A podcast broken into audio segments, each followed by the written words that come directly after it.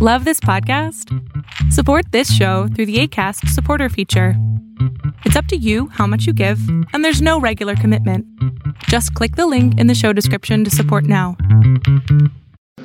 Hi, I'm Grant Haver, and I want to introduce you to the newest podcast on the DSR network, Next in Foreign Policy. Every other week, Zoe Weinberg and I talk with new and emerging foreign policy experts about the issues of today and tomorrow.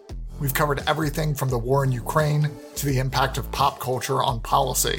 So, if you want to better understand the people and ideas that will be shaping the debate in Washington and around the world for years to come, check us out wherever you find your podcasts. For more than five years, Deep State Radio has been on top of all the key foreign policy and national security stories impacting the world. We're incredibly grateful to our members who support our work and hope that you will consider becoming a member.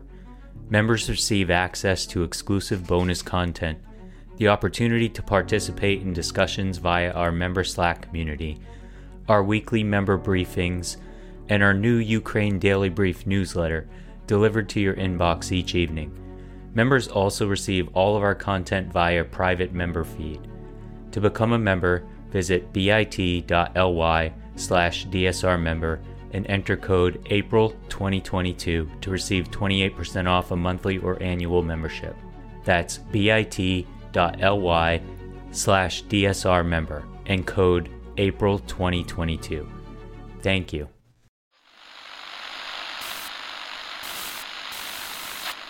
Nine, twelve, ten, twenty-eight, two. 23. This is Deep State Radio, coming to you direct from our super secret studio in the third sub basement of the Ministry of Snark in Washington, D.C., and from other undisclosed locations across America and around the world. Hello, and welcome to the latest edition of the podcast. I'm your host, David Rothkopf, coming to you from New York City, where it's not spring. It was spring last week. It isn't anymore. It's cold and nasty, and I'm not happy about it. We are joined today by a terrific group, including Rosa Brooks, who holds the Scott K. Ginsburg Chair in Law and Public Policy at Georgetown University Law Center, where she's also the Associate Dean for Centers and Institutes, which we like to emphasize because all the centers and institutes out there in our audience. How are you today, Rosa? I'm fine, David. Clearly, nothing I do is going to get you to not say that. uh, no, no, I'll, I will stop. Like, it's what I'm, I'm told. I'm told to read it. It's what it says. and we are joined by a Peter W. Singer. Peter's a strategist at the New America Foundation and founder and managing partner at Useful Fiction LLC, which could be the name of many media organizations in America, but is Peter's. How are you today, Peter? I'm doing fine. And it's not media. We actually have to work for a living. Yeah. thank you. Um, thank you for that. And we are joined by Michael Weiss. Michael, as you know, is news director at New Lines Magazine and the co author of The Menace of Unreality How the Kremlin Weaponizes Information, Culture, and Money, and also a forthcoming book on Russian espionage. And Michael, returned, I guess, just over a week ago from Ukraine. Is that it? About a week ago, Michael? Yeah, from I think April 4th to April 9th, I was there. Well, I think we want to draw on that. What I would like to do, you know, we're much farther into this uh, this crisis than anybody thought it would get to be in terms of duration, and it has confounded a lot of expectations, confirmed some expectations, and given us a glimpse into the way wars are fought today that has surprised many people, not some people, not people who think about the future of these things as you guys do. And so I thought, let's see what lessons we can draw now, particularly as we're at the beginning of a new phase in this conflict, which is to say, this what has been coined the battle for the Donbass. And, you know, let me start with you, Michael, since you just got back with this focus that I, that I'd like to have on on sort of lessons. What did you? Uh, you've been going there for a while, right? I mean, you you yeah. you, you at least once or twice a year uh, for the last eight years since the the war started in 2014. We forget it wasn't just an invasion two months ago. And yeah, I've been going quite a lot in the last few months. I did a week prior to the invasion or this reinvasion when everyone in Ukraine thought, yeah, you know, we can expect to see something, maybe provocations in Kiev or some escalation in Donbass, but nobody really anticipated a full on attempted conquest of the country, even though, as we know, and we've discussed, Western intelligence, particularly the United States and the UK, had very good granular intelligence suggesting such a thing was in the offing. So it was strange. The Ukrainians, they were wrong, but for the right reason, if that makes sense. The reason they didn't think that Putin would be as foolhardy to do something like what he's done is exactly what we've seen transpire. They were far more confident, self assured of their own. it's premature to say victory. There's still, as, as we're about to discuss, this, this kind of escalation that is taking place in Donbass, but far more assured of their capabilities than I think anybody in the West was. And they have indeed confounded a lot of expectations. The Kremlin will tell you that it was always the strategic plan to just distract them in Kiev and, and plan for this, you know, sort of larger scale occupation in the east, creating a land bridge from Russian Federation territory to occupied Crimea, which will run through Mariupol, which still hasn't fallen, even though it was thought to have was meant to have fallen, you know, many many weeks ago. It's still contested. But the fact of the matter is, no, Putin was was engaged in regime change, and that failed, or at least it failed in the short term. And it's also the fact of the matter that the Russians didn't withdraw of their own accord; they were pushed out of Kiev Oblast, and I've seen the the evidence of that on my trip. I've seen just a kind of a, a tank armored personnel carrier graveyard all over Kiev Oblast outside of the capital city, which remains and, and throughout the war had remained unmolested by any kind of Russian ground assault. They couldn't get in.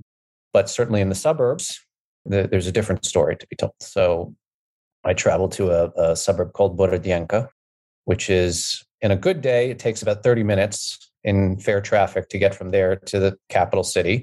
And it's known as a commuter suburb. It took me three hours. And that's not just because of interdicted infrastructure and, and road systems that the Russians blasted out. It's also, there were a lot of uh, people returning to Kiev who had fled westward. Either they were internally displaced or they left the country and they were coming back. In fact, I hitchhiked with a Ukrainian woman whose family lives in Germany now. She was going back to Kiev to collect some belongings and then go back to Germany. And, you know, Borodyanka, we, we've all seen the um, rather horrifying images from Bucha, where summary executions had taken place and corpses were literally lining the streets as Ukrainian defenders were rolling in.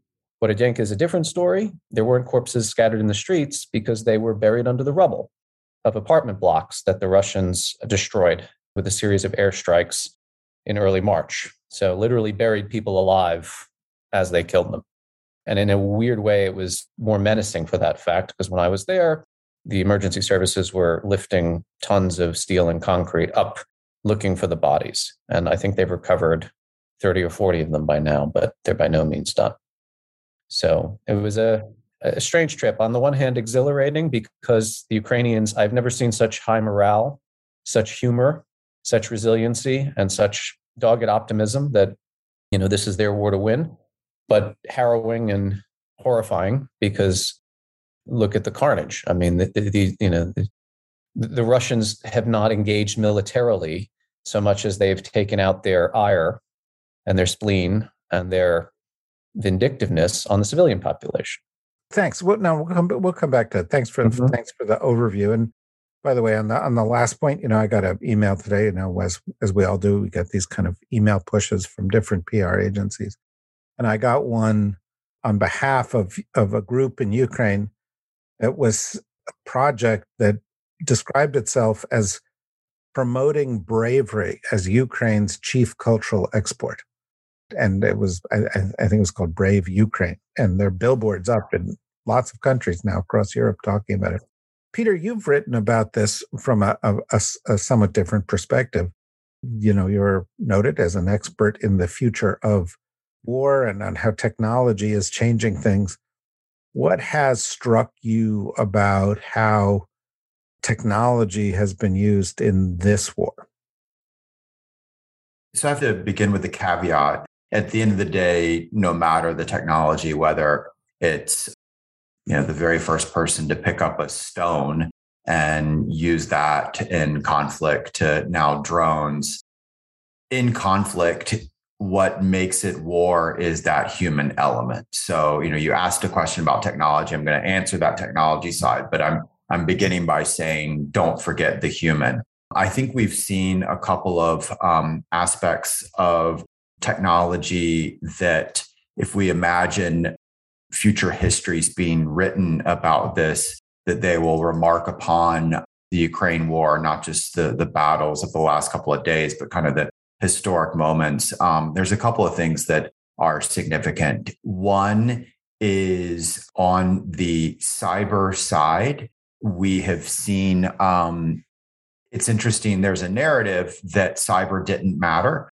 Uh, that um, you know people have been expecting cyber Pearl Harbor to hit Ukraine, and that didn't happen, and so therefore cyber doesn't matter. However, if you pull back at it, there's been a couple of significant cyber events. One is, and this is a pattern, and it goes to what Michael was saying. There was a, a Russian plan, didn't work out the way they wanted, but um, their plan was a pretty aggressive uh, cyber action in terms of not just stealing information, defacing websites or the like, but trying to use cyber to cause kinetic damage, that is, physical damage. They were thwarted. I mean, there's been, um, gosh, I'd have to go back and count it, but I think there's been like four to six different, um, they call them wiper attacks. Just basically, you're trying to turn a computer into a brick and use that to shut down, for example, a power grid or the like. Now, fitting within this overall narrative, that's what Russia tried to do, wasn't successful. On the flip, the cyber activists, the IT army of Ukraine, actually fought back in a way that um, did succeed. So we saw in this conflict the very first attack on the Internet of Things in warfare. So if the internet, you know, used for communications, Internet of Things is how we use it for operations. And it took place actually not in Ukraine, but in Moscow. Essentially, someone went after the electric car charging stations. Um, they defaced them on the screen. It said Putin is a dickhead. But more important than that is that they were broken. If you had an electric car, good luck. You couldn't charge them. So someone used cyber means to cause physical change in the world, shut down systems. And so it was sort of an interesting marker moment. The other thing is the information operation side of it. And, and uh, sorry, I should be clear about this. It's a funny example, but it's an example of something that we're going to see a lot more in warfare, going after physical objects, physical damage. So the fact that it happened um, with a Putin as a dickhead story is sort of great for history. Second, the information operations. Very similar um, story in that for years and years, Russia was the most feared information warrior. They hacked elections in over 30 different nations, from the US to targeting Spain, Brexit, you name it. And yet, when it came to arguably their most important um, operation of all, they flailed. They failed. They were hoping to um, exploit and um, further create division within Ukraine. As Michael said, you know, this was part of the plan was a very rapid seizure of, a, of the capital city. In fact, they even, you know, part of why they did so poorly on the ground militarily is that they had riot police at the front of their convoys because they were expecting that's what they're going to be dealing with, not, um, you know, anti-tank uh, weapons and the like. But um, instead, the Ukrainians turned the table, and um, you know, Zelensky became um, a global icon. To there's arguably no more popular cause in the world right now than Ukraine that has very real impact in that that information war side is part and parcel of why Ukraine has been able to not just stay in the fight physically, but do so well in it. It's part of why there have been um, the thousands of anti tank and anti air weapons rushed to Ukraine. It's part of why we've seen financial sanctions beyond what um, certainly Russia expected, but even the Biden administration thought they could put together. It's why we've seen um, over 400 major global corporations suspend or cease or pull out operations from Russia. I mean, a different way of putting it is if Germany's sending weapons and Switzerland's joining in sanctions, you've really lost in this space, right? Another technology story that I think matters is robotics, drones. We've you know, they've been used in war, particularly by the United States. Primarily, they played a role in counterinsurgency, counterterrorism, going after, you know, individual human targets. There was this back and forth as to, well, but they won't really matter in conventional war. And yet they have played a huge role for Ukraine in this conflict. Um, they both have been carrying out their own strikes. My guess is this, uh, some number of the tanks that Michael saw were once hit by Ukrainian drones, or if not directly hit by them, they've been doing um, much of the targeting for Ukrainian forces, artillery, and the like. And what's been really interesting, and it goes back to this discussion on cyber, is it's not just about the technology, it's who behind it. So Ukraine's cyber efforts have been both their, their government, but also this, you know, online network of volunteers. The same thing on the drone side. Much of the um, targeting is a network of civilian volunteers flying small civilian drones and yet using them to help Ukrainian cannon, pinpoint, and the like. So those are some of the um, technology stories that have come out of this that I think are notable and that you know will be marker moments for history. But we will pick up on on some of that. I, I'm sure, knowing Rosa, that the thing that has struck her is that this this conflict has in fact spawned the most colorful language of recent conflicts, and Putin is a dickhead is certainly an example of that. Of course, Putin is a dickhead, and so that seems to be just sort of truth in advertising. But postage stamps of soldiers are flipping off the Russian Navy and and so many other examples. But perhaps, Rosie, you want to go deeper and talk about things that have surprised you or that you think are early lessons for this war, perhaps lessons for US policymakers. So everything has surprised me and continues to surprise me. And and and and the things that surprise me, I think, point to some of the lessons for, for the US. And you know, Michael's a Ukraine watcher and may not have been surprised, but I think for those of us who consider ourselves generally knowledgeable about foreign policy, but not necessarily Ukraine experts, and Russia experts, the fact that the fact that Putin invaded was a surprise, obviously. The fact that the Ukrainians did so well and the Russians have done so badly surprised everybody. The fact that Putin seems willing to brandish the threat of nuclear weapons use surprised me. I mean, all of these things are surprising, by which I don't mean to say that they were they were unthinkable, you know, that they're all things that we had thought of and contemplated. But I think I think most of us would have said that they were extraordinarily unlikely possible but very very unlikely. And i think that the everything that has happened to me illustrates that the you know so-called post world war ii order you know the un charter world was always shakier than we assumed you know that even those of us who intellectually knew it was shaky and argued that it was shaky and argued that it was you know one one underground tremor away from collapse i think you know it's one thing to know that intellectually and another thing to sort of watch it happen and see how rapidly norms that seemed reasonably robust can decay. Because obviously you know we're now seeing a what we thought of as still a superpower albeit a waning and weakened superpower having violated you know very clear un charter prohibitions with virtually no support from other countries. Um, we we see we see the resurgence of serious nuclear threats, serious enough that the CIA director says, Yeah, I'm worried about this.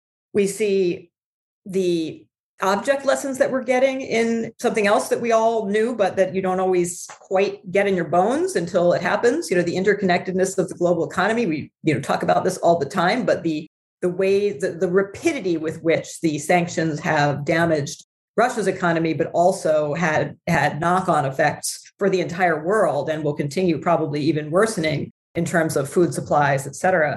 You know, all of these things I, I think to me a highlight that we suck at making predictions you know and and this is something we've had this conversation before at other times when we've been surprised and including most perhaps most notably for our purposes when the soviet union collapsed right we had most of the pundits most of the experts saying well, yeah, I mean, it could, but that's very unlikely. And, you know, same with the Arab Spring. You could think of a zillion examples where things that seemed extraordinarily unlikely to the experts happened. So I, I think for us all, this should be number one, a lesson in modesty, a lesson in in you know things that we think are really clear and probabilities that we think are really clear. We we get it wrong very often, often enough on things that are big enough that we we need to take that seriously Um, and that has implications for US government strategic planning and long term planning.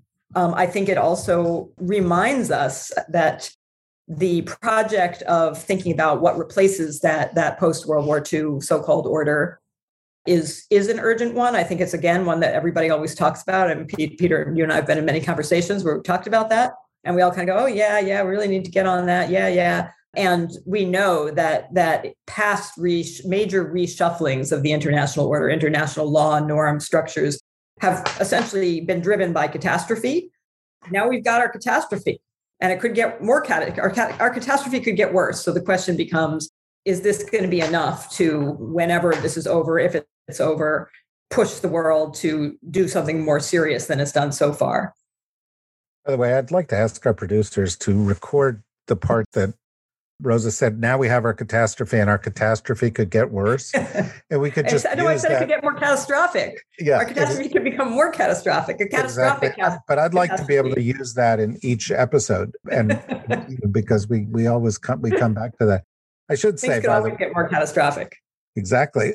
I, I should say, by the way, that that's sometimes people are pretty good at predictions. Peter, your novels are pretty good at predicting, and uh, the the project that you did, Rosa, on the future of war, uh, a number of the things that Peter was talking about are things you talked about in the course of that project. So, I think we've gotten some of this right. But let's try to apply some of these lessons. We've got about ten minutes before we go to our break, but let's let's apply some of these lessons in uh, in and around looking at what's coming in this battle for Donbass. And uh, uh, Michael, you, you, you've been there, you know what's going on. It looks like part of the battle for Mariupol has sort of gone underground at this metallurgical factory where there are underground tunnels and a lot of the resistance it's putting itself in there. And of course, by the way, one final point before we get into this, you know, at the beginning of this war, when you would talk to experts, when we talked to experts here, they said, well, the most likely thing is that the Russians go for this land bridge between the parts of uh, eastern Ukraine they control in Donbass and Luhansk and, and Crimea. And now it looks like that's what's happening, right? Mariupol's right dead center in the middle of that. And so that prediction seems to be bearing out. Based on what we've seen so far, how does that color your view of where we're going, Michael? Yeah. So look, um, I, I, mean, I'm a journalist, and I try not to make predictions because I, I generally think that that's it's a it's a good way to um, to lose one's credibility credibility when they don't pan out. So I try to just stick to the here and now. And I, by the way, I mean, I I wouldn't have if you asked my opinion, would Ukraine have have fared as well as it did? I, I was deeply conflicted because Ukrainians were telling me, yeah, we'll be fine, and everyone else in the West was saying, no, they won't. So I, you know, I, I just reported. And I'm glad I did and got that on the record. As far as where things are headed now, I mean, you know, I will say that there is a, a greater sense of urgency and concern. I spoke just today with Ukraine's deputy defense minister, uh, Volodymyr uh, Gavrilov, who uh, still thinks they're going to win and still thinks that they have the capability. They're deeply desirous of NATO munitions. So you, you mentioned somebody mentioned 155 millimeter artillery systems. They want that now because it's very hard for them to get a, their hands on Soviet made kit or at least the ammunition to to resupply. So 152 millimeter stuff is is almost I mean is very scarce. And and so they're they're basically saying if you give us Western armaments, we will be able to use them very quickly. And you know there there is a, a degree of ingenuity and creativity on their part where they they can adapt a lot faster than people have given them credit for. I mean, nobody, I think, certainly not myself, I, would I'd be curious to hear everyone else's view, had uh, the sinking of the Moscow on their bingo card for this war. You know, this is the flagship cruiser of the Black Sea Fleet. And from what I've been told, the way in which the Ukrainians went about this was, was incredibly artful and almost ingenious. Uh, Indiana Jones was a, a term that was used on this call that I had today. So we'll, we'll, I'm sure that'll be reported in, in due course. But look, the Donbass is a, a different kettle of fish from Kiev. The Russians have been entrenched there for eight years. They have direct supply lines from Russian Federation territory, so they're not, you know, having, having to move BTGs from Belarus and so on. The question is, will Ukrainians be able to mount a more conventional defensive kind of action in the east? In Kiev, you know, what they were really good at is mobile defense. So they would allow the Russians to kind of draw in stretch their supply and logistics lines, and the Ukrainians would go on behind enemy lines and blow up their fuel tanks or you know get them stuck in the mud, do things that made it very hard for the, the Russians to move forward. Donbass is going to be more difficult. They're looking for long range fires. You know, I mentioned artillery systems. We are giving them, I think, Mi 17 attack helicopters, things that we know that they'll be able to press the fight to the Russians. In terms of, though, like leaving aside the on paper order of battle stuff, right? We, we kind of get obsessed with how many BTGs have the Russians deployed there and all that. Fundamentally, you know, Putin did not wake up after a fortnight of, after having withdrawn from Kiev with a miraculously transformed army, right? The, the Russian military is still going to be beset by all of the problems we've seen thus far low morale, combat ineffectiveness, still logistical and supply line problems, even if they're just geographically more amenable to the Russian side of things. And the Ukrainians are still going to be very creative. They're going to come up with ways to, to interdict Russian supply lines. We've already seen, although they don't confirm it themselves for obvious reasons, Ukraine is striking inside Russian Federation territory. There have been reports of them blowing up fuel depots in Belgorod. There was a whole railway bridge that just suddenly blew up. We don't know how that happened, but I have my guesses. Um, so I'm not saying it's it's going to be easy for the Ukrainians, and, and I don't think anybody thinks that, least of all they themselves. But I can't really discount that they might actually do a lot more than we would be inclined to give them credit for. In other words, is Putin going to achieve whatever it is his strategic objective is by now? There's been this idea that May 9th Victory Day, you know, which has very heavy symbolism in Russia, as, as you know, the defeat of Nazism is sort of the deadline he's imposed on his general staff for some kind of victory to be dressed up. You know, if that's a land bridge or if it's more of taking Lugansk and Donetsk, I don't know. But the enemy gets a vote here. The Ukrainians are not going to stop fighting just because Putin has said, here's a cessation of all major hostilities. They're going to press ahead. And there is a belief that they can actually reclaim some of the territory that was not just taken in this latest invasion, but that had been taken and occupied in, in 2014. And uh, that's another reason they're looking for, a, a, a, they have a huge shopping list of offensive weaponry from the West. And one of the things I think that's working in their favor is, you know, forget the moral solidarity, which everybody seems to have. Russia is deeply isolated. We talked about the loss of the information war. I've been talking to sources inside Russia and people who are very well connected to the security organs there. Andrei Soldatov, a good friend of mine and one of the foremost journalists of Russian military uh, security apparatus, told me he's got guys in the GRU who have admitted that they have completely lost the narrative, right? Nobody really supports Russia except a handful of Magaland cranks and far leftists in the United States and, you know, some agents of influence scattered around Europe, but they, they don't have the, the momentum. Nothing succeeds like success. The fact that Ukraine has done so well thus far is making Western countries more inclined to give them more support. And I can tell you, look, and I've confirmed this, not a single Western arms shipment has been interdicted by Russia. And that, we're not talking about striking near Poland where there's a risk of miscalculation and some rocket or cruise missile hitting Poland and possibly triggering Article 5. You've got hundreds and hundreds of kilometers of terrain from Lviv to Kiev, and it's going to be even farther stretched to get stuff to Donbass. So far, and whether this is just bad Russian intel or just, again, Ukrainian creativity, nothing's been taken out. And that includes Bayraktar TB2 Turkish drones, which have been coming into the country since the beginning of the war. It includes, I think, howitzers are now en route. Switchblade UAVs from the United States, both 300 and 600s, are in Ukraine now, I've confirmed today. All of these things have somehow wound up in the hands of the Ukrainian armed forces, and the Russians haven't destroyed them. So let's see. Again, I'm not, I don't make any long term predictions here, but so far the, the situation has been encouraging if you're inclined to say that you know the Ukrainians ought to win this thing. This is the time we normally take a break, and we're going to take a brief break now. Say goodbye to the folks who are joining us as part of the general public, and say if you want to listen to the rest of the podcast and and all of all of our podcasts, the best thing to do is to become a member. And you can do that by going to the dsrnetwork.com and clicking on membership. And it's real inexpensive and it helps us keep doing what we're doing. Uh, and we'd be grateful if you do it. Rosa mentioned earlier the uh, discussion of uh, whether the Russians will use uh, nuclear weapons, which uh, came up last uh, Thursday at Georgia Institute of Technology with CIA Director Bill Burns mentioning it. The next day, President Zelensky mentioned it. We're going to devote our Thursday podcast to a discussion about that. I wrote a column about it, interviewing a bunch of uh, senior U.S. officials and a bunch of experts. Appeared today in the Daily Beast, and we're gonna we're gonna explore some of those issues on Thursday's podcast. So join us again for that. And for those of you who remember, stand by. We're gonna start again in one moment.